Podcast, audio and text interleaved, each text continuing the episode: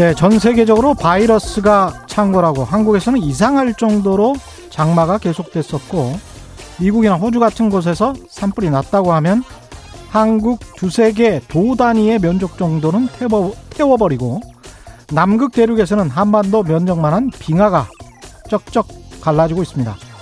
미국 민주당 조 바이든 후보는 미국의 대형 산불, 전 세계적인 기후 변화와 관련해서 트럼프 대통령을 기후 방화범이라고 비난했습니다. 그러나 반면에 미국 주식 시장에서는 바이든이 대통령이 되면 환경 문제에 더 천착하고 관련 기업 규제가 강화될 것이며 법인세를 올릴 수 있기 때문에 주식 시장에는 악재다라는 보도들이 많았었죠. 역으로 말하면 계속 환경을 파괴하면서 기후 변화의 재앙을 감내해야 주식 시장은 더 높이 올라간다는 뜻이 될까요? 인간의 이익이 자연에게는 손해가 된다면 자연에 사는 인간은 정말 궁극적인 이익을 얻게 될까요? 네, 안녕하십니까. 세상에 이익이 되는 방송 최경련의 경제쇼 출발합니다. 저는 진실탐사 엔터테이너 최경련입니다. 유튜브 오늘도 함께 갑시다.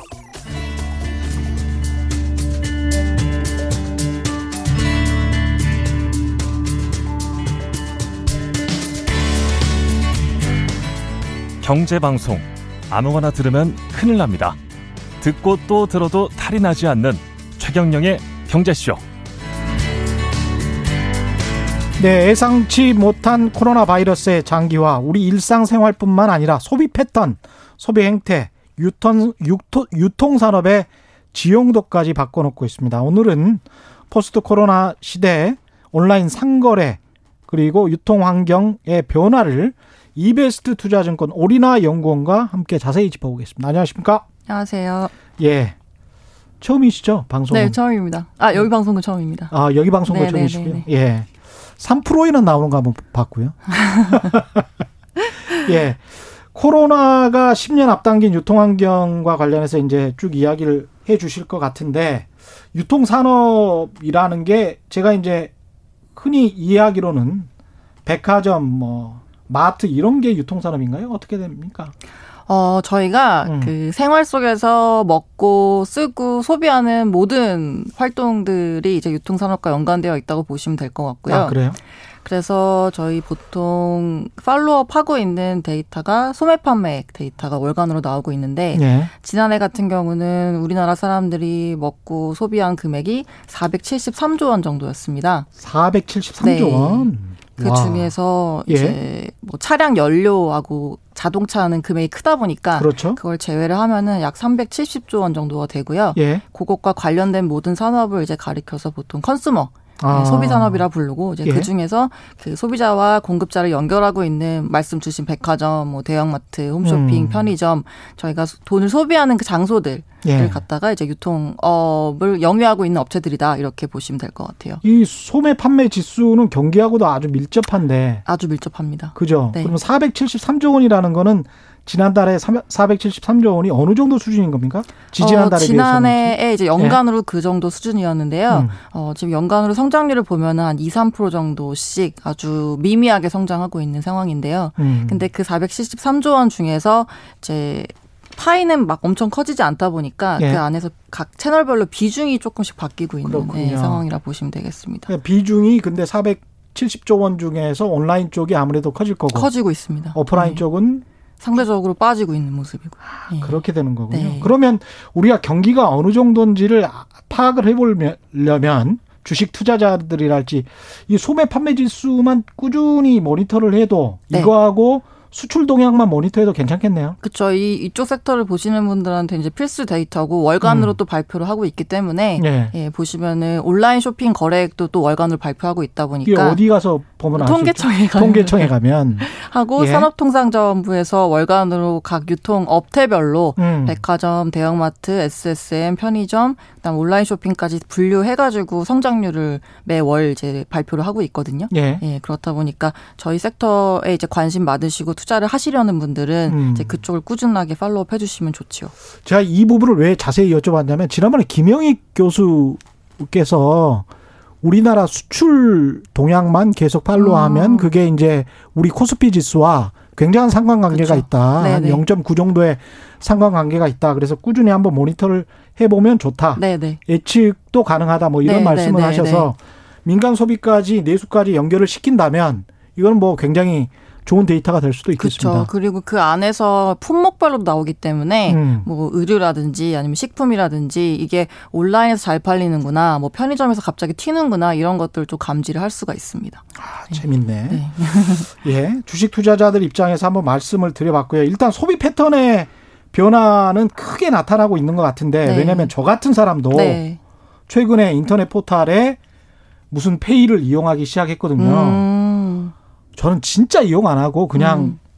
그냥 나가서 사 먹는 주의였는데 그냥 바로 결 이렇게 카드 켜, 아니 실물로 결제 실물을 봐야 돼요. 저는 음. 실물을 봐야 되고 보수적이기 때문에 뭔가 가서 먹어야 되고 맛집도 찾아가야 되고 그런 거였는데 이게 그렇게 안 되더라고요. 이제 음. 그 정도의 변화가 지금 일어나고 있는 거죠. 그쵸, 일어나고 있죠. 그리고 저희가 10년 뒤에 볼 거라고 생각했던 미래가 이번 코로나 19 때문에 앞당겨서 바로 눈앞에 와 있다고 보시면 될 것 같아요. 이게 과거에 무슨 뭐 사스랄지 일본 대지진이랄지 이런 것과 비교해서 어느 정도의 변화입니까?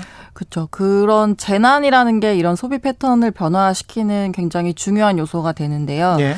어, 말씀 주신 2003년에 중국의 사스 같은 경우가 중국에서 인터넷 쇼핑을 처음으로 시작하게 됐던 계기가 되었던 사건이고요. 예. 왜냐하면 당시에 중국의 인터넷 보급률이 50%가 채 안 됐었어요. 어. 그렇다 보니까 사람들이 밖에 안 나가면서 처음으로 인터넷 쇼핑을 경험을 해보는 계기가 되었고, 그랬군요. 예, 그래서 어. 알리바바의 타오바오가 좀 힘을 얻게 되었던 해도 2003년도고, 음. 그리고 그 뒤에 티몰, 알리바바 밑에 있는 또 이제 B2C 쇼핑몰인 티몰도 2007년에 런칭을 하게 됩니다. 예. 그래서 이런 식으로 어 사스라는 사회 재난 때는 이런 패턴 변화가 있었고 그다음에 음. 대지진 같은 경우에는 자연 재난이었는데요. 예. 근데 여기서는 편의점이 원래 일본에도 굉장히 중요한 유통 채널 중에 하나였는데 이게 강한 지위를 획득하게 되는 계기가 되었 습니다. 더 강한 지위를? 네. 왜냐하면 저희가 지진 때문에 사회 기반 시설이 많이 망가지잖아요. 예. 그렇다 보니 편의점이 어떻게 보면 거점에 있는 점포들이 많다 보니까 그렇겠네요. 네, 그 점포들에서 온수도 제공을 하고 음. 화장실도 제공을 하고 약간 마을의 커뮤니티 기능들을 하면서 어, 뭐 빵집이라든지 이런 것들의 기능을 다 흡수를 해버렸습니다. 은행도 마찬가지고요. 네. 그렇군요. 그래서 그런 기능들을 통해서 음. 사실 당시에는 그런 재난이 있었기 때문에 실적이 안 좋아야지 정상이고 실적이 와이오와 이러 그러니까 전년 대비 빠져야지 정상인데 오히려 편의점 업체들의 영업이익은 늘었었거든요 당시에 음. 그래서 그런 식으로 이런 재난이라는 게 사람들의 소비 패턴을 강력하게 바꾸는 그런 계기가 되고 있는데 근데 지금 코로나 19 때문에 저희도 원래 온라인으로 많이 넘어가고 있었던 그런 트렌드가 더 빨리 앞당겨지고 있고 가속화되고 있는 게 특징적인 부분이라고 보고 있습니다. 10년을 앞당겼다라는 거는 그 정도로 이쪽의 파이가 커졌다. 온라인 상거래 파이가 커졌다. 그런? 네, 커지고 있고 저희가 이번에 좀 주목을 하는 부분은 음. 가장 온라인 쇼핑에 이제 익숙치 않은 세대 분들이 진입을 하신 게 좀 고무적이라고 보고 있어요. 아, 그러니까 저, 같- 저 같은 아니, 사람이 제가 말씀드리려고 예. 했던 데이터는 50대 이상 예. 분들의 예. 소비자분들의 이제 카테고리별로 봤을 때 생필품이나 식품 쪽에 이제 구매율이 굉장히 늘었었거든요. 생필품이나 식품 쪽 예, 그러니까 아, 이것도 일치하네. 아, 예. 굳이 지칭한 어. 건 아닌데 어쨌든 예. 예, 그런 식으로 음. 이제 밖에 못 나가시니까 어쩔 수 음. 없이 반 강제적으로 이번에 이제 체험을 해보게 되신 거고. 아, 진짜 근데- 어르신들 말씀 그쵸. 예. 근데 이제 그게 아. 이제 편하다 보니까 그걸로 굳혀지고 있는 패턴들이 나오고 있다. 예. 이게 진짜 근데 생필품이나 식품 같은 경우는 우리나라는 특히 이제 국문화 그쵸. 이런 게 발달을 해서 이게 될까라고 맞습니다. 특히 포장재나 이런 게 될까라고 맞아요. 계속 의심했었거든요. 그쵸. 저는 저희도 가장 많이 받았던 푸시백 그러니까 투자들한테 이제 받는 얘기가 국물 문화 때문에 예. 예, 일본이랑 다르다 그렇기 때문에 편의점이 도시락이 안 된다 뭐 이런 그렇죠. 얘기들이 많았었거든요. 예. 예. 근데 그게 되더라고요. 희한하게. 아니 그리고 맛도 비슷해. 좀 잘 만들어내고 있는 것 같아요. HMR도 그렇고 그렇죠. 간편식도 그렇고 밀키트도 그렇고. 그냥 예. 그게 놀라워요. 야 이런 국문화를 가진 그래서 저는 그 거기에 관한 저항감이 있었거든요. 이건 절대 안 될 거야. 어, 근데 이- 그게 이 그게. 된다는 게 참 기술적으로는 대단한 것 같습니다. 그렇죠. 그래서 예. 이거는 뭐 유통산업이랑은 좀 별개의 얘기긴 하지만 지금 화장품 업체들, ODM 업체들 같은 경우에 손 소독제 매출액이 되게 좋아요. 어. 작년에 나왔던 연간 매출액의 10배가 한 분기에만 나왔어요. 예. 네. 근데 지금 저희가 공중 장소 가 보면은 전부 손 소독제가 비치되어 있잖아요. 예. 그러니까 옛날에는 되게 생경한 물품이었는데 지금 그렇죠. 너무 자연스러운 품목이 되고 있는 것처럼 마찬가지로 음. 그 지금 패턴도 온라인 쪽으로 많이 넘어가고 있다. 네.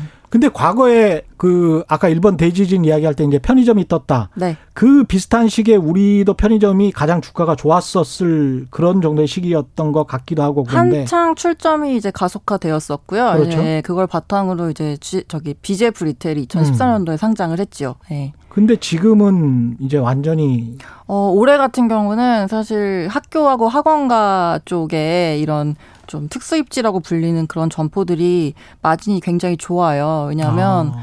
사실 편의점 내에서 담배가 마진이 가장 나쁜 품목 중에 하나거든요. 예. 근데 학교나 학원가에 있는 점포들은 학생들이 담배를 안, 피, 안 피우니까 예. 그 비중이 낮아서 점포의 예. 특성이 굉장히 좋고 그다음에 업체가 가져가는 이제 로열티도 많이 가져가게 되는데 예. 근데 그게 온라인 계약 도 그렇고 학교를 안 가고 학원도 문 닫고 이렇다 보니까 음. 그쪽 성장률이 많이 빠지고 있어가지고 전체적으로 아. 실적이 좀 안 좋은 상황이다. 네.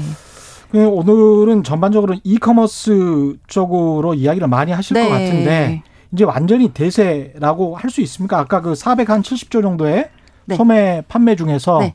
이커머스가 차지하는 비중이 어느 정도인가요? 어, 이제 그 사, 만약에 그 이 말씀드린 차량이랑 차량 연료를 제외를 하면 거의 30% 가까이 육박했다고 보실 수가 있을 것 같고요. 아, 네, 그리고 예. 지금 올해 들어가지고 월간으로 보면은 어 12.9조 원 나왔거든요. 7월 달에. 아. 그러니까 역대 통계청이 통계를 작성한 후에 최고치를 기록을 했습니다. 연 한 140조, 150조. 네, 올해는 저희도 한 150조 넘, 넘길 거라고 보고 있고요. 예. 네. 그래서 이게 또 재밌는 게 온라인 쇼핑 증가하면 또 자연스럽게 같이 증가하는 게 택배 물동량이거든요. 거거든요. 그렇죠. 네, 왜냐하면 온라인으로 산 물건은 무조건 실물로 받아야 되기 때문에 음. 아, 이 올해 2분기 같은 경우 택배 물동량이 지금 30 그러니까 CJ 대한통 기준 봤을 때한 예? 32% 가량 증가를 했습니다. 음. 보통 택배가 이제 3, 4분기에 물량이 제일 좋고요. 왜냐하면 3분기에 이제 명절도 있고 그다음에 4분기가 쇼핑 그런 성수기다 보니까 예? 물량이 제일 좋고 1분기에 다시 빠져야지 정상인데 올해 같은 경우는 작년 4분기 때 물량 레벨이 꾸준히 유지가 되고 조금 더 늘고 있는 상황이라고 보시면 될 것 같아요. 이게 올해 한 150조 하면 음. 성장률이 연 단위로 따졌을 때 계속 한 10% 이상 두 자릿수 이상 이렇게 네, 성장하는 15%에서 겁니까? 20% 사이로 지금 나오고 있습니다. 15%에서 20%? 네. 업종이 야, 네, 업종 온라인 쇼핑은 그렇습니다. 네. 대단하네. 네.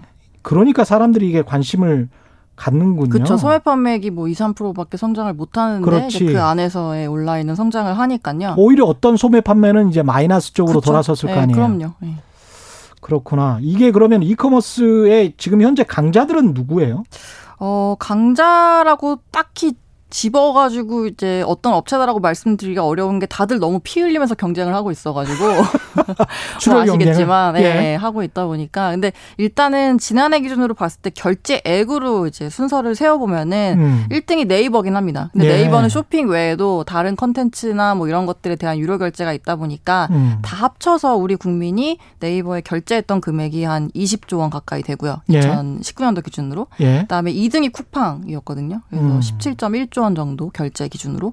그다음에 이베이 코리아가 한 17조 원 정도 나왔습니다. 예. 그래서 어 일단 네이버가 완전 pure한 그러니까 순수한 이커머스 업체가 아님에도 불구하고 결제액으로 순서를 세우면 일단은 그렇고요. 근데 어. 뭐 아시는 대로 쿠팡 외에도 기존에 이제 생필품 쪽에서 많이 어, 노력하고 있는 지금 이마트의 쓱닷컴이 있을 예. 거고 그리고 또 인터넷 베이스로 점포 없이 지금 하고 있는 마켓컬리 같은 스타트업도 있을 거고요. 네. 그리고 그 외에 꾸준하게 지금 어 거래액 자체는 크지만 약간은 가격 경쟁 쪽으로만 경쟁을 하고 있는 이베이 코리아의 뭐 지마켓 옥션이 뭐 이렇게 예, 다들 난립하고 있는 상황이라고 보시면 네이버 같은 경우는 이커머스 하는 온라인 상거래 업체 입장에서 봤을 때는 네이버라는 기존의 엄청난 온라인 포털에 고객들이 있을 거고 그게 네. 그대로 그대로는 아니겠지만 상당수가 온라인 상거래로 넘어가서 자사 상거래를 쓸 거기 때문에 그쵸. 굉장한 위협을 느끼겠습니다. 그렇죠, 그렇죠. 예. 그러니까 이게 참 어려운 게 오프라인 업체들이 그 동안에 파워를 많이 갖고 있었던 이유는 굉장히 좋은 자리에 점포가 있었기 때문이거든요. 그렇죠. 땅을 이미 거기를 점해서 거기에 예. 사람들이 모이는 곳에 점포를 갖고 있었기 때문에 그게 우위였고 거기에 입점하고 그렇습니다. 있는 예. 업체들한테 음. 이제 우리가 이렇게 좋은 자리 갖고 있을 테, 있으니까 너희는 입점해서 우리한테 수수료를 내라라고 음. 했던 게 이제 오프라인 유통업체들이 가지고 있었던 강점인데 음. 근데 지금 이걸 온라인으로 바꿔서 생각해 보면은 사람이 많이 모여 있는 데가 결국 말씀 주신 포털, 그렇지. 메신저 예, 네. 이런 업체들이잖아요. 그러니까 이미 선점을 해버린 그쵸. 거지. 예. 거기는 어떤 사업을 갖다 붙여도 확장이 가능합니다. 왜냐하면 사람들이 이미 모여 있으니까. 예. 그게 전 세계에서 아마 맥도날드가 1위를 못한 나라가 한국하고 필리핀 정도로 알고 있는데 음, 한국은 롯데리아가 이미 지리적으로 그냥 음, 위치를 좋은 자리. 차지해서 그렇다라고 제가 음. 배웠었거든요. 이 맥도날드가 어. 이렇게 한국에서 약진을 못했던 이유가 근데 이제 한국 같은 경우는 이제 네이버가 그렇게 되는 거네요. 그렇죠. 네이버, 카카오 뭐 올해 여러 가지로 굉장히 주가도 좋았고 음. 예, 확장성도 크고 그리고 사실 2018년도에 예. 네이버도 그렇고 카카오도 그렇고 commerce 쪽을 강화하겠다고 두 회사 공히 발표를 했었습니다. 예. 그래서 제가 관련해서 레포트를 쓴 적도 있는데 그 제목이 우리 집에 왜 왔니였거든요. 우리 집이라는 건 온라인 상거래 업체들. 네, 유통업이었고 왜 왔니? 그러니까 예. 지금 우리도 경쟁하느라 힘든데 이런 플랫폼 업체들까지 들어온다고 하니까 이제 제목을 좀 재밌게 지어보려고 예. 우리 왜 왔니라고 이제 지어봤었는데 어쨌든 그 이후에 우리 집에 왜 왔대요? 왜, 왜 왔는지. 예. 뭐 말씀드린 그런 네트워크 효과를 낼 수 있기 때문에 이미 돈- 돈 많은 거죠. 트래픽들 네, 예. 그렇죠. 음. 그래서 다 이제 네이버와 카카오의 그런 ecosystem 보통 생태계라고 하는 그런 어 boundary 안에 다 들어오게 만들려는 그런 움직임인 것 같은데 어쨌든 중요한 거는 음. 올해 들어서 가장 공격을 제가 체감하고 있는 해예요. 네이버에. 네, 왜냐면은 네이버가 이번에 브랜드 스토어라고 launching을 하면서 백화점의 온라인 모델로 가고 있는 거고요. 이게 어떤 예. 거냐면은 그 사이트 안에 들어가시면 구찌라든지 음. 디즈니라든지 네. LG생활 이런 약간 대기업들의 자사몰 형태인데 네이버에 들어간 형태라고 보시면 될 것 같아요. 예. 음. 그래서 그런 식으로 백화점의 온라인 기능에 지금 대응하고 있고 예. 마찬가지로 또 특가 창고 음, 이건 생필품 할인 플랫폼이고요. 그리고 온라인 장보기 같은 경우도 한 달 전에 launching을 했습니다. 그래서 이건 대형마트랑 지금 겨루겠다라는 입장인 것 같고요. 음. 그리고 live commerce. 지금 저희가 유튜브 하고 있는 것처럼 마찬가지로 네. 어그 live로 이제 물건 파는 거는 홈쇼핑이랑 지금 겨루겠다는 그렇죠. 입장이고요. 그다음에 스마트 스토어 같은 경우는 어그 G마켓이나 옥션 같은 그런 오픈 마켓하고 겨루겠다. 왜냐면은 거기 입점하시는 seller분들이 결국 같은 분들이잖아요. 네이버가 그걸 다 하겠다는 거예요. 다 지금 launching을 올해 했습니다. 그러니까 스마트 스토어는 이제 하고 있었지만은. 아, 네. 대단하네. 그러니까는 저희 그리고 또 점유율을 점유율을 높여가고 있는 겁니까? 그 안에서? 어, 이제 시작을 했는데 제가 봤을 때는 사실 이거를 운용하고 하는 업체들은 사실 입점한 업체들이기 때문에 예. 제가 봤을 때는 이런 업체들을 네이버 생태계로 끌어들여서 이제 네이버 페이 거래액도 늘리고 음. 예, 그리고 네이버 쇼핑 거래액도 늘리는 게 뭐 그런 장기적인 목표가 아닐까 제 추정치입니다. 예. 그 온라인 상거래 업체들이 오프라인 업체들을 밀어내고 득세하는 것 같더니 그게 또 인터넷 플랫폼 업체가 들어오면서 네네네. 힘들어지고 그러면 이거는 어떻게 경쟁을 해야 되는 겁니까? 가격 가지고 경쟁합니까? 무슨 배송 어, 시간 가지고 네, 경쟁합니까? 예. 되게 좋은 포인트 지적해 주셨는데요. 어, 지금 유통업체들, 그러니까 저희가 이 종이컵 하나만 인터넷에 검색해도 아마 수백 개가 나올 거예요. 그럼요. 가격만 몇십 원씩 예. 다르고. 그러니까 이거는 제일 싼 게 그냥 이기는 거다 보니까 음. 가격이 빵 원이 되지 않는 한 아무도 이길 수가 없는 그런 시장입니다. 그렇죠? 그렇다 보니 이커머스 내에서는 예. 저희가 차별점을 가지고 가려면 예. 배송이랑 결제가 중요하다 보고 있고요. 음. 음, 배송을 누가 더 빨리 해주는지, 결제가 누가 더 편리하게 공인인증서 같은 거 깔, 깔 필요 없이 하게 해줄 수 있는지, 예. 요거 두 개가 경쟁 포인트라 보고 있고요. 예. 그다음 오프라인 같은 경우는 가격을 온라인 대비 낮추기가 원래도 어려운데, 음. 왜냐하면 오프라인은 점포를 운영하기 때문에 임대료 내야 돼. 임대료 내야 되지. 사람 예. 뽑아야 되지. 뭐 물세 내야 되지. 비용이 너무 많이 들어요. 그렇다 예. 보니까 온라인이 못하는 걸로 대응을 해야 됩니다. 음. 뭐가 있을까요? 먹는 거. 저희가 사이버상으로 먹을 수는 없으니까 그렇죠. 직접 가서 먹는 그런. 어, 그래서 요새 백화점 가시면은 막막 지하에 뭐 디저트 pop-up store 같은 거 있고 예. 막 강원도 닭강정 맛집 같은 거 막 들어오고 막 백화점에 먹으러 가기도 그렇죠. 합니다. 예, 예. 그런 것들이 음. 이제 먹는 거는 저희가 인터넷상으로 못 먹으니까 그렇죠. 예, 가서 먹는 거. 그다음에 뭐 요새 백화점 점포 가시면 교보문고 같은 것들도 들어와 있고 서점 같은 것도 들어와 있고 애기들 놀 수 있는 아, 회전목마 서점이 있더라고요. 그렇죠. 예, 그런 식으로 아니 근데 그걸 서점에서 그냥 책만 읽고 가는 사람만 있지 않을까 그런 파는 입장에서는 그런 염려는 안 할까요? 일단은 백화점 업체들 입장에서는 집계획을 유도하는 게 중요하다 보니까요. 사람을 일단 네, 집계획을 해서 동반 구매를 유도를 하는 게 중요하다 보니까 음. 그런 식으로 오- 온라인 대비 오프라인이 우위에 있는 뭐 체험이나 예. 휴식이나 경험이나 이런 그런 기능들을 강조를 하고 있다고 보시면 될 것 같아요. 아, 그러니까 포탈이 사람을 모이게 해서 그 다음에 사람을 충분히 모이게 한 다음에 돈을 벌었던 것처럼 우리도 서점이랄지 어떤 편안한 문화 공간을 만들어준 다음에. 그 다음에 좀 팔자 그렇죠. 그런 생각이. 만드는 게 중요하다 보니까요. 예. 네. 그래서 백화점도 그렇고 오프라인 업체들이 그러니까 또 오프라인이 강점을 갖고 있는 것 중에 하나 또 명품이거든요. 예. 예, 명품은 아무래도 뭐 명품 업체들이 최근에 닷컴 사이트라고 그러니까 예를 들어 버버리면은 버버리닷컴 이런 식으로 자사몰 사이트를 강화를 하고 있습니다만은 음. 제가 몇백만 원짜리 가방 사면서 그냥 온라인 클릭 한 번으로 끝나고 싶지 않잖아요. 가서 막 음료수도 얻어 먹고 뭐 그렇죠. 가방에 흠집이 있는지 보고도 싶고 확인하고 음. 싶고 이런 것들이 있다 보니까 어 오프라인으로 집객을 유도할 수 있는 또 MD 중에 하나가 명품이거든요. 예. 그래서 정리해서 말씀을 드리면은 이런 경쟁 속에서 어 경쟁력을 가져갈 수 있는 거는 온라인 쪽에서는 배송과 결제, 배송과 네, 결제. 오프라인은 온라인이 못하는 그런 기능들로 대응을 해야 된다 이렇게 보고 있습니다. 그 배송이라는 거는 그 과거에 무슨 뭐 새벽 배송 이런 그쵸. 이런 거 유행이었었는데 네, 그러니까 배송 시간을 빨리 한다거나 빨리 아니면 해야죠. 소비자가 편한 시간에 갖다 준다. 네, 맞습니다. 그런 개념인가요? 그렇죠. 그게 경쟁력으로서 큰 겁니까? 어, 큽니다. 왜냐하면 그게 쿠팡이 이제 마켓시어를 많이 뺏어오게 됐던 계기였기 때문이고요. 다른 업체는 못 합니까? 그렇게? 다른 업체가 그걸 못 하는 이유가 어 이거를 말씀을 드리려면은 예. 그 일단은 천천히 왜- 말씀하셔도 네. 돼요. 예. 예. 그 왜 오픈마켓에서 주문하시면 예. 가끔 그 판매자분이 뭐 서울 마포에 사시는데 예. 저희 집이 서대문인데 예. 그게 꼭 곤지암을 갔다 오는 경우가 대- 거의 뭐 90%죠. 택배가. 아, 그렇다. 맞다. 그쵸. 그뭐 뭐에 찍히는데 곤지암 허브 이렇게 그쵸. 찍히더라고요. 예. 우리 모두 서울에 살고 있는데 그 물건이 곤지암이나 뭐 옥천이나 여기 이런 데를 갔다 옵니다. 맞습니다. 네. 예. 그 이유가 판매자분하고 이제 그 플랫폼하고 다르기 때문이고 왜냐하면 판매자가 그 물건을 갖고 있는 게 아니기 때문에 아, 음. 판매자하고 플랫폼하고 그쵸? 다르다. 그러니까 플랫폼에 물건을 갖고 있는 게 아니라 판매자한테 물건이 있으니까 그러네요. 예, 그걸 언제 보낼지 플랫폼은 모르는 거죠. 그러니까 제조업체 판매자가 있고 여기에 이커머스 포털로 운영하는 또 그쵸. 이커머스 업체가 네. 있는데 그러네. 예, 예. 그러니까 이커머스 업체는 아 거래는 일어났지만 예. 이 판매자가 언제 보낼지는 모르는 거죠. 예. 어, 그러니까 근데 쿠팡에서 시키면은 무조건 내일 옵니다. 로켓 배송으로 하면은. 아, 그래요? 예, 그 이유가 쿠팡 물건을 갖고 있어요. 왜냐면 아, 다 직접 매입을 했어요. 사가지고 가지고 있어요. 그렇군요. 그래서 사가지고 가지고, 가지고 있다고? 있습니다. 예. 그러면 그러니까 그게 신선식품은 썩어나면 어떻게 이거? 그래서 시- 쿠팡이 신선식품에서는 식품 쪽에서는 약간 멸균 우유 있잖아요. 왜 예. 유럽 가시면은 막 음, 막 11, 몇 개월짜리 21 막, 예, 예, 예. 그런 우유들이라든지 아니면 생수 예. 이런 것들이 좀 많긴 합니다. 예.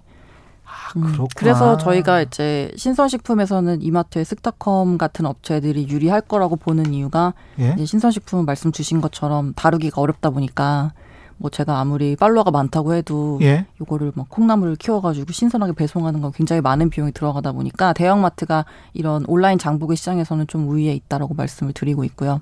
아, 이것도 just in time이 굉장히 또 중요하네요. 예. 그래서 어쨌든 이제 말씀드리려고 했던 내용은 음. 그런 것 때문에 택배가 빨리 오지 못하는 거거든요. 음. 네. 근데 이제 쿠팡 같은 경우는 다 재고 부담을 짐에도 불구하고 빨리 배송해 주는 게 중요하다. 무조건 그러니까 그 곤지암이랑 옥천을 갔다 오는 이유가 예. 그 택배들이 분류를 하거든요. 네. 그러니까 이게 어디로 갈 건지를 분류하는 과정을 대형 허브 터미널에서 하게 되는데 음. 근데 쿠팡 같은 경우는 다 가지고 있으니까 그 분류하는 과정이 필요가 없거든요. 그러면 쿠팡은 굉장히 큰 물류 창고가 많이 있고 가지고 있습니다. 예. 아주 좋은 입지에 좋은 입지에 많이 가지고 있고요. 그래서 예. 말씀 주신 내용 되게 중요한 게 지금 이커머스 내에서 배송이 되게 중요해지고 있다 보니까 물류센터를 음. 확보하는 게 되게 경쟁적이 되고 있어요. 스스로 물류 창고를 확보하고 확보하고 뭐 임대도 그렇고 어찌됐든 간에 자리를 구하기가 굉장히 어려워지고 있습니다. 예. 네, 그렇다 보니까 최근에 또 지방으로 많이 물류센터가 확장이 되고 있는 상황이고 쿠팡 음. 같은 경우도 보도된 내용입니다만은 2000 그러니까 내년 말에서 빠르면은 내년 말 아, 2022년도까지 이제 대구에 물류센터 크게 지으려고 하고 있거든요. 착공에 들어갔고 이미. 아. 네. 그러면 쿠팡은 그 많은 돈을 다 그 손정희 회장이 다 줍니까? 그거 계속 적자만 나는 것 같던데. 적자가 낮, 낮지만 뭐 예. 작년엔 조금 줄긴 했고요. 예. 어, 적자액이 줄었다는 얘기죠. 적자가 줄었죠. 뭐 그렇죠. 뭐 그렇지만 그 절대 규모는 작진 않습니다. 예. 다른 데서 뭐 알리바바 빼고 지금 크게 돈 버는 것도 없고 이런 것도 많은 것 같은데 손정희 예, 손정희 회장이 이렇게 계속 쿠팡에 돈을 댈 만한 그런 네. 그만큼 우리나라 시장이 매력적인 건가요? 동시에 왜 그러는 겁니까? 어, 손정희 회장님을 제가 만나본 적이 없어서 예.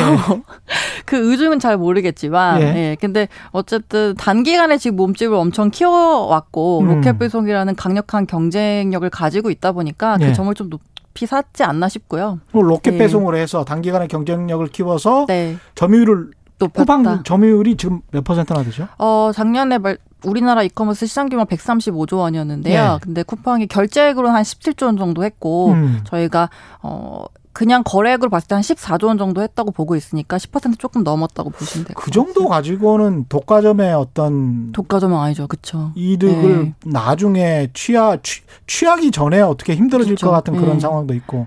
그 다음에 지금 말씀하시는 거 보니까 물류 창고도 물류 창고지만 배송에 있어서 각자의 배송 업체들이 따로 있어요? 각자의 배송 업체라는 게그 이커머스 음. 관련된 배송 업체가 전속 배송 업체들이 따로 있습니까? 아 보통 이제 계약을 하시고요. 예. 네. 그리고 아까 기업 고객들 같은 경우 그렇게 계약을 하시고 그리고 음. 만약에 제가 예를 들어서 뭐 팔찌 같은 걸 만들어서 판매를 하는 뭐 네이버 스마트 스토어에서 판매하는 사람이다라고 하면은 제가 저희 집 근처에 있는 택배 대리점하고 계약을 해요. 예. 예 그래서 그 기사님한테 뭐 저는 한 달에 한 30개 정도 보낼 것 같은데 요금 음. 얼마 정도 해주실 수 있나요?라고 이제 어, 내고를 해서 정해진 금액으로 보내게 되는 거라고 보시면 돼요. 네. 근데 이게 참 경쟁력을 어떻게 확보할지 어제 뉴스에 보니까 음.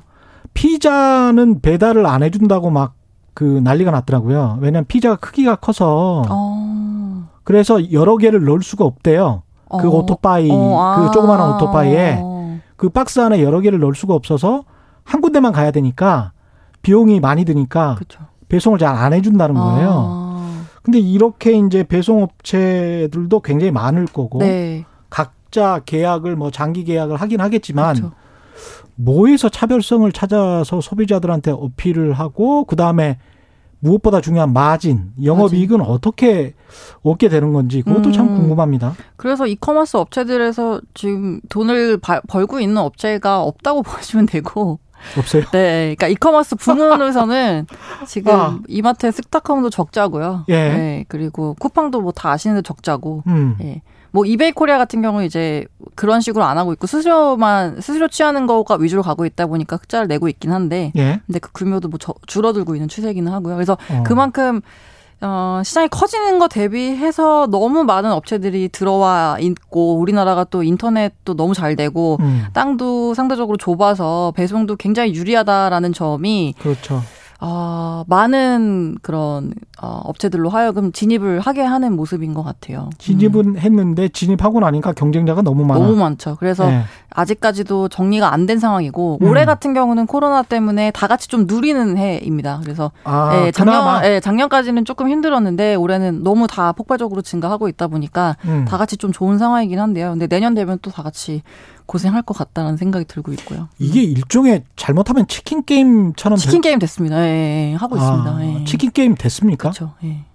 하고 있는 모습. 그러면 승기를 잡으려면 네. 뭘 어떻게 해야 돼요? 배송업체 입장에서는 아니 배송업체가 아니고 이커머스 입장에서는. 어 아무래도 이제 예. 배송을 그러니까 배송도 옛날에는 그냥 쿠팡의 로켓 배송처럼 하루 다음 날 오면 됐는데 음.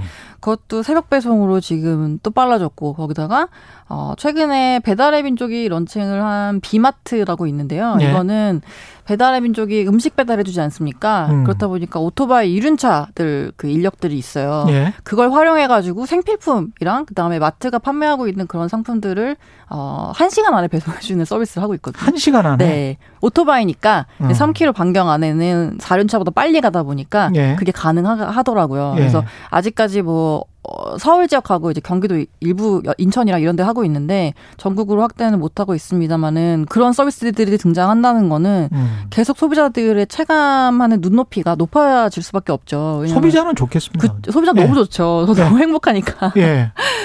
근데 이제 계속 경쟁하면 그쵸. 가격은 또 계속 싸질 거고. 그렇죠. 이게 예. 한 시간 그러니까 처음에 하루였던 게 반나절에서 지금 한 시간까지 줄어들었으니까 음. 아마 더 단축이 될 거거든요. 더 다시 뒤로 갈 일은 없다고 보고 있습니다. 예. 근데 이제 갑자기 또 들은 생각은 전체 경제 에 참여자들 입장에서 봤을 땐 우리가 아마존 이펙트라고 해가지고 아마존에서 가격 비교를 하기 시작하니까 순 중국 업체들만 난립하고 음. 그 다음에 제조업체들이 무너지고 미국 제조업체들이 무너지고 한국도 보면 비슷한 현상이 나타나고 있는 것 같고 음. 그 다음에 이제 또 배달 기사들의 뭐 그 어떤 중노동 그쵸. 뭐 이런 것들도 그쵸. 사회적인 문제가 될 수가 있고 뭐 그래서 이게 전체 산업에 봤을 때 제조업들에게 네. 봤을 때, 네. 중소기업까지 네. 포함해서 네. 네. 이렇게 가는 게 조, 좋은 겁니까 이게? 어, 일단 소상공인 분들 같은 경우는 음. 과거에 뭐 창업을 하시려면은 점포도 필요하고 물건을 사입하고 뭐 이런 과정들이 많이 필요했다 보니까 초기 자본 많이 들어가는 그런 단점이 있었는데 근데 이제는 그런 포털들이 어, 뭐 점포 없이도 스마트 스토어나 아니면 카카오톡 내 그런 store나 이런 음. 것들 통해서 쉽게 좀 창업할 수가 있고 또 옷 같은 것들도 이제는 뭐 동대문 fulfillment라고 해서 제가 굳이 재고를 지지 않더라도 어 물건을 어떤 걸 팔지 정해 갖고 사진만 찍어서 올리면 이제 대행해서 보내주는 그런 서비스들도 하고 있거든요. 동대문 fulfillment. 네. 그게 뭐예요? fulfillment가 뭐예요? 아, 이 fulfillment라는 게 굉장히 광의의 개념인데요. 네. 근데 동대문 쪽에서 쓰이는 fulfillment는 제가 그러니까 동대문 fulfillment 있고 다른 또 뭐 아마존 있어요? fulfillment도 있고요. 어디요? 아마존이 그러니까 사실 이게 아마존이 fulfillment라는 걸 쓰면서 회자가 되기 시작한 아마존이 있었어요 네. 처음에. 그래서 어. FBA라고 해가지고 fulfillment 예? by Amazon이라고 해서 fulfillment라는 게 충실히 이행한다는 맞습니다. 뜻이잖아요. 네, 맞습니다. 예? 이게 어떤 거였냐면 2006년에 이제 아마존이 프라임 배송이 이제 미국 아, 내에서 이, 네, 이틀 만에 오는 거잖아요. 예? 근데 앞서 말씀드린 똑같은 문제가 있었어요. 음. 미국 내에서 프라임 배송 해야 되는데 이 seller가 물건을 언제 보낼지 모르는 거죠. 아. 그리고 그 물건이 엄청 멀리 있으면 이게 또 걸리는 시간이 있다 보니까 미국은 특히 그쵸, 땅이 이틀 커서. 배송을 보장을 해줄 수가 없는 거죠. 예. 그렇다 보니까 아마존이 어떤 걸 고안해놨냐면 우리 물류센터가 있다. 음. 그러니까 판매자 여러분들 당신이 판매하고 있는 물건들을 저희 센터에 갖다 놓으세요. 아, 갖다만 네, 놔. 갖다 놓으면은 우리가 이제 보관하는 비용이랑 그런 건 부과를 하겠으나 예? 주문이 들어오면 우리가 다 알아서 보내드립니다.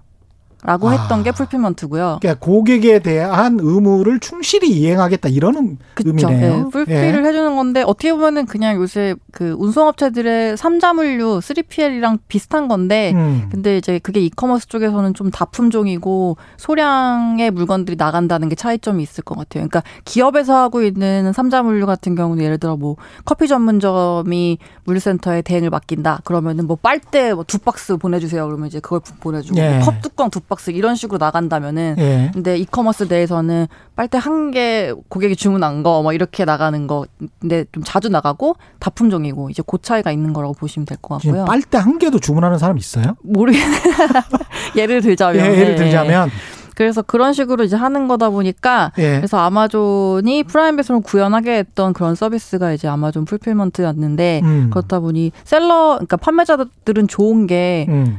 상품에 그런 프라임 배너가 붙거든요. 예. 그러면은 아 이 상품 무조건 이틀 내에 오는 거니까 구매로 이어질 확률이 커지잖아요. 음. 음 그렇다 보니 판매가 늘어나니까 이 서비스를 이용을 하게 됐고요. 아. 음. 아마존은 충성도도 높아지고. 그렇죠. 아마존은 좋은 게 아 더 굉장히 많은 상품들을 이제 이틀 배송이 가능하게 하는 거니까 좋고. 음. 음, 그걸, 그걸 통해서 소비자들을 좀 묶어놓을 수 있는 요소가 있다 보니까 이야기를 듣다 보니까 음. 이게 결국은 다 돈 문제인데 자본이 엄청나게 집적이 안 되면 그러니까 이게 아마존 창고에 관한 이야기를 많이 하는군요. 그쵸, 그 예. 아마존 창고에서 로봇이 돌아다닌다는. 등 예. 거기 아- 그 상품마다 무슨 그 조그만한 그 칩 같은 게 있어서 딱딱 픽업을 맞아요. 해서 이렇게 트럭까지 배송을 네, 한다는 맞습니다. 등 예. 그런 이야기인 거네요. 네, 그러면 이게 어- 그다음에 이제 월마트도 과거에 위성을 통해 가지고 뭐 위성을 뭐 한 여러 개 가지고 있으면서 그걸 가지고 이제 배송을 하고 그랬었던 거 아닙니까? 음, 이런 어, 마어마한 자본이 들어가는 건데 네. 이거를 우리도 이게 따라갈 수 이렇게 이렇게 할 수 있는 거예요? 어. 아마존이나 월마트처럼? 그래서 일단은 물류 센터를 지금 음. 점을 찍는 거에 집중을 하고 있는 모습인 것 같고 그리고 예. 제가 봤을 때는 이제 향후에 유통업체들도 그렇고 어, 고민을 해야 되는 부분이 이 배송 인력들 확보하는 게 굉장히 중요하다 이렇게 그렇죠. 말씀을 드리고 있거든요. 예. 예. 왜냐하면은 뭐 저도 이제 쿠팡 플렉스 아르바이트를 해본 적이 있습니다. 배송 알바를 직접 해봤었거든요. 언제요? 작년 말에 아 네. 직접 애널리스트로서 네 제가 어떻게 돌아가는지 너무 궁금해서 밤에 아, 직접 며칠이나 해보셨어요? 하루 새벽 배송하고 왔습니다. 아 대단하다. 네. 그 어, 어떻게 돌아가든가요? 신기해. 그래서 예? 아 쿠팡이 이제 운영하고 있는 캠프라고 불리는 음. 그런 택배 대리점 같은 지점들이 여러분들 주위에 굉장히 많아요. 예. 그래서 제가 신청을 하면은 어, 여, 여, 밤 11시 반까지 제가 새벽 배송 신청, 신청 했으니까 음. 11시 반까지 그 캠프로 제 차를 몰고 오라고 이제 얘기를 합니다. 예. 그러면은 그 전에 제 차가 조응하고 뭐 이런 거 다 어, 적게 되어 있고요. 왜냐면 예. 이 사람 차에 얼마나 들어갈 수 있는지 파악이 돼야 되니까. 어. 네. 그래서 차를 몰고 그 캠프에 가면은 이제 제가 배정 받은 그런 물품들을 제 트렁크하고 조수석 이런 데 다 싣고 예. 그다음에 어 배송 그 앱이 있어 가지고요. 몇 군데나 저 하는 거예요? 12군데 했습니다. 몇 시간 동안? 거의 한 3시간, 2시간, 3시간 했던 것 같아요. 예, 새벽에. 돈은 받고 돈 받죠. 아, 네. 한- 얼마 받 얼마 한? 박스당 1,100원 정도씩. 한 박스당 1,100원이면 한 15,000원 받 16,000원 받은 거네. 3시간 노동에. 아, 그랬습니다. 쉽지 않네요, 이거는. 예, 쉽지 않았죠. 예. 예, 그날 되게 추웠는데. 예. 음. 어쨌든 그렇게 해서 집집마다 배송을 하고 오는 건데요. 예. 그러니까 이거는 사실 쿠팡이 쿠팡맨을 통해서 하고 있는 물량들도 있지만 음. 이제 물량 워낙 폭증하다 보니까 예. 일반인 아르바이트 통해서 또 쿠팡 플렉스라는 그런 분들 통해서 또 배송을 하고 있는 모습이에요. 음. 음, 근데 어 지금 택배사들도 그렇고 또 배달의 민족 같은 음식 배달하는 쪽도 그렇고 결국에는 그 같은 풀에서 기사님들을 공유를 하고 있는 거라서 그렇죠. 예. 이걸 어떻게 좀 획기적으로 늘릴 수 있을 것인지 늘리지 못한다면 어떤 식으로 자동화를 시킬 수 있을 것인지가 향후에 좀 과제다 이렇게 판단하고 있습니다. 사람 값이 임금이 비싸질 수도 있겠습니다. 그죠? 어 그랬으면 좋겠습니다. 아니 왜냐하면 최근에 아마존에서 어젠가 그제 10만 명인가 새로 고용했잖아요. 음. 예. 그런 뉴스가 났기 때문에 그 다음에 이제 그 리서치 하는 사람들도 제대로 뭐 그 IT 하는 그 연봉이 거의 한 15만 불 정도 되더라고요. 음. 우리 돈으로 치면은 뭐 한 1억 7, 8천만 네. 원 되는 그런 고급 인력도 한 3천 명 넘게 음. 그렇게 고용을 하는 걸 보면 이게 이커머스가 사람 수를 줄이고 고용을 창출하지 않는다. 뭐 꼭 그런 거는 아닌 것도 같기도 하고 음. 그렇습니다. 예. 뭐 저희 이쪽 섹터도 데이터가 굉장히 중요해지고 있는 분야라서요. 예. 뭐 고객이 어 뭔가를 알아차리기 전에 먼저 제안을 한다든지 음. 내지는 요새는 이제 저희도 뭐 먼 미래지만은 제 레포트에 썼던 것 중에 하나가 사물 인터넷 덕에 뭐 세탁기가 세제가 떨어진 것 같으면 직접 세탁기가 세제를 주문하는 식으로 그렇죠. 음, 예. 그렇게 될 수 있다 보니까 이런 데이터도 그렇고 AI도 음. 그렇고 저희 섹터 내에서 많이 바뀌고 있는 모습이고 그리고 또 말씀 주신 것처럼 어 무인화에 대한 그러니까 사실 편의점 운영하시는 분들 점주님들의 가장 큰 고민은 결국 인건비잖아요. 그렇죠. 예. 그렇다 네. 보니까 무인화에 대한 그런 니즈들도 많이 높아지고 있는데 이제 음. 그런 거에 따라서 뭐 비전 카메라라든지 음. 내지는 뭐 무인 계산대라든지 이런 것들에 대한 개발이 많이 활발하게 이루어지고 있습니다. 이렇게 되면 지금 오프라인, 온라인, 그 다음에 이제 인터넷 플랫폼 이렇게 가고 있는데 음. 이렇게 되면 오프라인 시장은 이거 어떻게 되는 겁니까? 다 사라지게 되는 거지는 않겠죠. 그렇죠. 오프라인만이 할수 있는 기능은 분명히 있다고 저희는 보고 있고요. 예. 음. 그리고 무인 매장 같은 경우도 뭐 편의점이나 뭐 대형마트처럼 좀 반복적으로 쇼핑을 하는 그런 채널들 같은 경우 필요합니다만은 예. 사실 백화점에서는 필요 없는 모델이거든요. 제가 어. 예를 들어서 뭐 명품 가방을 사는데 무인 매장에 혼자 들어가서 명품 가방을 사고 나오면 무슨 재미겠어요. 그렇죠. 그렇죠. 네, 사람 대접받고 뭐 그렇죠. 즐거려 가는 거니까. 그럼, 네. 그런 식으로 예. 채널마다 조금씩 다른 기능들을 좀 확장을 하면서 음. 오프라인들이 이제 가져갈 거라 보고 있고 그래서 최근에 저희도 이제 월스트리트 저널에서 봤던 기사 중에 조금 슬펐던 게 예. 어, 미국의 저명한 그런 백화점 업체들의 점포 자리를 아마존 물류 센터로 바꾼다라는 맞아요, 맞아요. 보셨죠. 예. 네. 그런 모습들이 있었는데 이제 예. 그런 것들을 타개하기 위해서 지금 점포들이 어떤 노력하고 있냐면은 미국의 콜스 같은 경우는 아마존 반품 받아주기로 했습니다. 점포에서 아마존이랑 아무 관계가 없는데 그냥 아마존 산 거 반품하시고 싶으면은 저희 점포에 오세요라고. 다른 업체인데. 아예 다른 업체인데. 예. 그래서 그 아마 반품을 하고 난 다음에 혹시 콜스에서 뭐 그쵸. 살까봐. 그렇죠. 네. 동반 구매가 일어날 수도 있으니까 어. 쨌든 집객을 하고 보자라는 입장에서 그런 움직임들 나오고 있고. 왜냐하면은 이렇게까지 음. 비참하게 어떻게 아, 비참... 보면 약간 좀 찌질해진 상황인 것 같은데. 네. 그리고 또 역으로 생각해 보면은 앞서 말씀드린 것처럼 물류센터 부지 구하기가 너무 힘든데, 예. 근데 오프라인 베이스로 하고 있는 업체들은 이미 너무 너무 좋은 자리에 점포를 가지고 있는 업체들이다 보니까 예. 그 점포들을 향후에 물류센터로 또 바꿀 수 있는 그런 개연성도 가지고 있죠. 기존의 그 백화점이나 마트, 큰 대형 마트들 이런 데는 어떻게 해야 됩니까?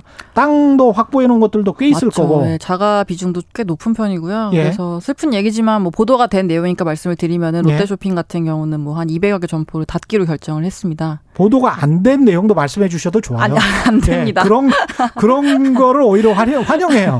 예. 아, 보도가 안 된 내용 중에 아, 뭐 좋은 거 있습니까? 보도가 예. 안 돼. 꼭 우리 우리 투자자들이랄지 소비자들이 아 이거는 그 귀띔이라도 해주세요. 아, 예. 보도가 이제 된 거 기반으로 저희가 이제 추정하고 전망하는 그런 제 view를 말씀을 드리는 거니까요. 예, 네. 그렇군요. 제 view는 보도가 안 되었으니까. 정권 재창출님이라는 닉네임입니다. 홈쇼핑, 편의점, 백화점 등 유통은 아무래도 요즘 힘들겠죠라는 오프라인에 관한 걱정을 하셨고요. 유튜브 댓글 읽어드리는 아. 겁니다. 예, 딸기 딸기 피터님은 온라인으로 시장이 급변화되면 편의점 매, 매출에도 영향이 있어서 편의점 업계에도 전망이 썩 좋지 않겠네요. 이런 말씀하시는데. 음, 편의점이 이게 딜레마예요. 예. 일단은 음, 매출을 갖다가 가격, 그러니까 판매가 곱하기 이제 판매 수량으로 봤을 때 예. 판매가라고 볼 수 있는 거는 점포의 하루 매출액이라고 볼 수 있잖아요. 음. 그리고 판매 수량은 점포 수라고 볼 수 있는데요. 그러니까 예. 우리나라 편의점 산업 봤을 때 편의점 점당 매출액과 예. 편의점 점포 수를 곱하면 이제 나온다고 보시면 될 것 같은데 음. 점포 수는 아시겠지만 지금 너무너무 많아요.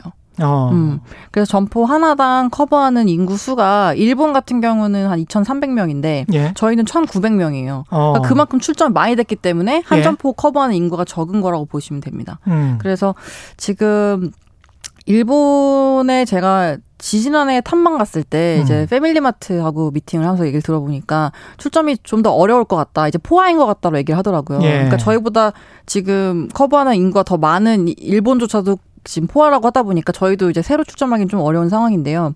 근데 점당 매출액을 봤을 땐 저희가 일본 대비 확연히 낮은 상황입니다. 왜냐면은 음. 일본은 한 점포가 올리는 매출액이 한 500만 원 가까이 되는데 우리나라는 180만 원 정도가 평균 매출이에요. 상품이 근데 훨씬 다양해요. 맞아요. 예, 네. 일본은 정말 상상하지도 못하는 그렇죠. 걸 팔아요. 예. 그래서 우리나라 그 매출이 음. 적은 이유 중에 하나가 이제 그런 부분하고 담배 매출 너무 많아요. 예. 네, 담배 매출 비중 40%이기 때문에. 음. 근데 역으로 생각해 보면은 지금 청취자분 말씀 주신 것 중에 하나가 그 온라인이랑 겨루게 되면은 근데 이게 역으로 생각해보면 편의점이 온라인이 못 파는 것들의 비중이 높은 거라고 볼 수 있어요. 담배 예. 온라인 못 사니까. 예. 담배 비중이 40%면은 음. 온라인으로 살 수 없는 상품 매출 비중이 높은 거니까 음. 오히려 온라인 경쟁에서는 조금 더 비껴나 있다 이렇게 볼 수가 있는 거죠. 음. 예, 왜냐하면 편의점에서 살 수, 그러니까 매출 비중으로 담배 40%그 외에 술, 음. 그다음에 뭐 도시락 같은 거 인터넷 살 필요 없죠. 이렇게 예. 뭐약 같, 어, OTC 의약품 같은 경우도 비중이 작긴 하지만 마찬가지로 온라인 구매가 불가하기 때문에 예. 온라인으로 못 사는 것들의 매출 비중이 한 60% 넘게 되기 때문에 음. 어, 오히려 온라인 경쟁에서 조금 비껴나 있다 이렇게 볼 수도 있을 것 같습니다. 지금 온라인 업체들 쭉 말씀하셨는데 네. 쿠팡이든 어디든 간에 네. 뭐 네이버나 이런 거를 빼놓고는 상장이 안 돼 있는 기업들이 많죠. 많죠. 네. 그러면 그 기업들이 상장이 돼서 자본을 더 획득하게 되면 기존의 오프라인 업체들, 그다음에 기존에 상장돼 있는 업체들은 더 쪼그라들 가능성도 또 있죠. 예. 제가 애널리스트 처음 시작했을 때 롯데쇼핑 당시 주가가 한 35만 원 왔다 갔다 했었을 때였었거든요. 예. 어, 그게 10년 전? 2012년도였습니다. 12년도. 네, 12년도. 예. 근데 지금 아시겠지만은 오늘 8만 천 얼마 있을걸요? 예. 예. 그만큼 지금 빠져 있는 상황인데, 음. 근데 그 사이에 어떤 일이 있었는지 보시면은 인터넷 쇼핑이 굉장히 발달하고 새로운 음. 플레이어들이 등장하고 소셜 커머스 들어오고 등등등 음. 여러 가지 이벤트들이 있었고 지금 그 경쟁의 격전 격전지에 지금 어, 있는 상황이다 보니까 음. 말씀 주신 것처럼 자본을 더 얻어서 어, 더 공격적으로 어, 경쟁을 할 수 있게 되면은 더 쪼그라들 수밖에 없죠. 그럼 35만 원에서 8만 원까지 떨어졌습니다. 롯데 쇼핑 같은 경우에 네. 대표적인 오프라인 업체인데 네. 그러면 아, 앞으로 오프라인 업체들의 주가는 더 하락할 가능성이 있습니까? 그래서 다들 고민들이 엄청 많으세요. 지금 예. 업체들 저희도 이제 업체 그 대표님이라든지 아니면 음. 또 전략실이라든지 많이 저희를 호출하셔가지고 앞으로 어떻게 해야 될지에 대한 예. 고민들을 예. 같이 이제 공유를 하는데 그래서 잘 돼야죠. 다 같이 잘 돼야지 좋은 거고 또 그건 희망사항이고 아니 이게 장부 가치가 제가 이 업체들을 보니까 땅값도 안 나오는 회사들이 굉장히 많아요. 네, 왜냐면 땅값, 네. 땅을 굉장히 많이 어. 사놨어요. 음. 왜냐하면 나중에 점포를 계속 늘리기 그쵸? 위해서 음. 요지에 땅을 많이 사놨었는데 그게 이제 이렇게 되다 보니까 너무 빨리 온 거죠. 그죠. 생각보다. 음.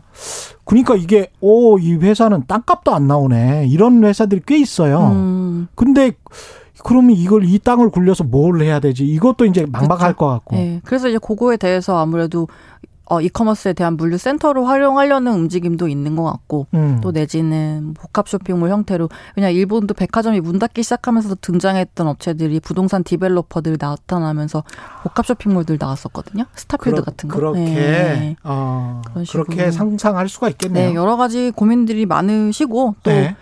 노력을 하고 계십니다. 네. 그 다음에 상업시설이 아니고 뭔가 다른 주거 복합 시설로 갈 수도 있는 거죠. 갈 수도 예. 있겠습니다. 최종옥 님의 말씀이 마지막 질문이 될 것 같은데 코로나가 해결되면 네. 온라인 시장보다는 직접 쇼핑하는 재미를 느끼기 위해서 오프라인 이 더 활성화되지 않을까요? 보복 소비 같은 거. 아, 그렇죠. 네. 네. 중국도 이제 그랬었고요. 음. 중국이 이제 코로나 종식됐다고 얘기를 했다 보니까 아무래도 네. 뭐 잠깐 그런 움직임이 나타나긴 했는데 음. 근데 지금 라이브 커머스 같은 것들이 엄청 커지고 있어서 예. 좀 고착화가 되고 있는 모습입니다. 그래서 중국 음. 라이브 커머스 시장 규모가 올해 한 170조 원 정도 할 것 같은데요. 예. 아까 제가 말씀드린 대로 우리나라 이커머스 시장 규모가 135조 원이니까 음. 그거 대비 훨씬 큰 규모라고 보시면 될 것 같고 음. 음, 전체 이커머스 대비해서 그래서 어 중국도 라이브 커머스가 코로나 때문에 시작됐어요. 그러니까 예. 원래도 좀 있었던 게 가속화됐던 계기가 이번에 전염병 때문이었거든요. 음. 근데 그게 쉽사리 지금 넘어가고 있지는 않은 상황입니다. 그러니까 이 성장률만 보고 음. 투자자 입장에서는 투자를 해야 되는 겁니까? 아니면 지금 말씀하신 거 쭉 들어보니까 경쟁이 굉장히 격화돼서 그렇죠. 영업이익은 크게 나지 않겠다 나더라도 네. 나중에 지금 다 적자라고 말씀하셨습니까? 네네네네. 어떻게 봐야 되는 거죠? 어, 저희가 큰, 경, 큰 그림으로 봤을 때 음. 제가 이제 유통산업 커버하고 있지만 사실 낙수 효과를 받을 수 있는 부문들이 분명히 있어요. 말씀드린 음. 택배도 마찬가지고요. 그냥 네. 물동량이 늘어나니까. 음. 그리고 또 온라인 결제액도 같이 늘어나고 있는 상황이고요. 네. 왜냐하면 결제를 온라인으로 많이 하니까. 그렇죠. 네. 그리고 동시에 점포단에서는 그런 무인 기술이라든지 뭐 음. AI라든지 이런 것들에 대한 어, 지금 분야가 늘어나고 있다 보니까 그런 그룹사 안에 있는 system inter integration 보통 이제 SI 업체라들이라 음. 부르는데 그런 예. 업체들의 역할이 굉장히 중요해지고 있고요. 예. 뭐 그 외에도 물류 자동화 업체라든지 음. 아니면 냉동 탑차 만드는 회사라든지 뭐 이런 식으로 뭐 연관된 산업이 네, 되게 많다 보니까 예. 그걸 좀 봐야 되겠습니다. 그런 것들을 같이 예. 보시면 좋을 것 같아요. 예. 예. 저희도 네. 네. 여기서 끝내겠습니다. 아, 네, 감사하고요. 네, 예. 지금까지 이베스트 투자증권의 오리나 연구원과 함께했습니다. 고맙습니다. 네, 감사합니다. 예, 오늘 밤 10시 유튜브로 최경령의 이슈 오도독 업로드되는 것 잊지 말아 주시기 바랍니다. 정의는 검찰청 문 앞에서 멈춘다. 오늘 밤 10시입니다. 지금까지 세상이 이익이 되는 방송 최경령의 경제쇼였습니다.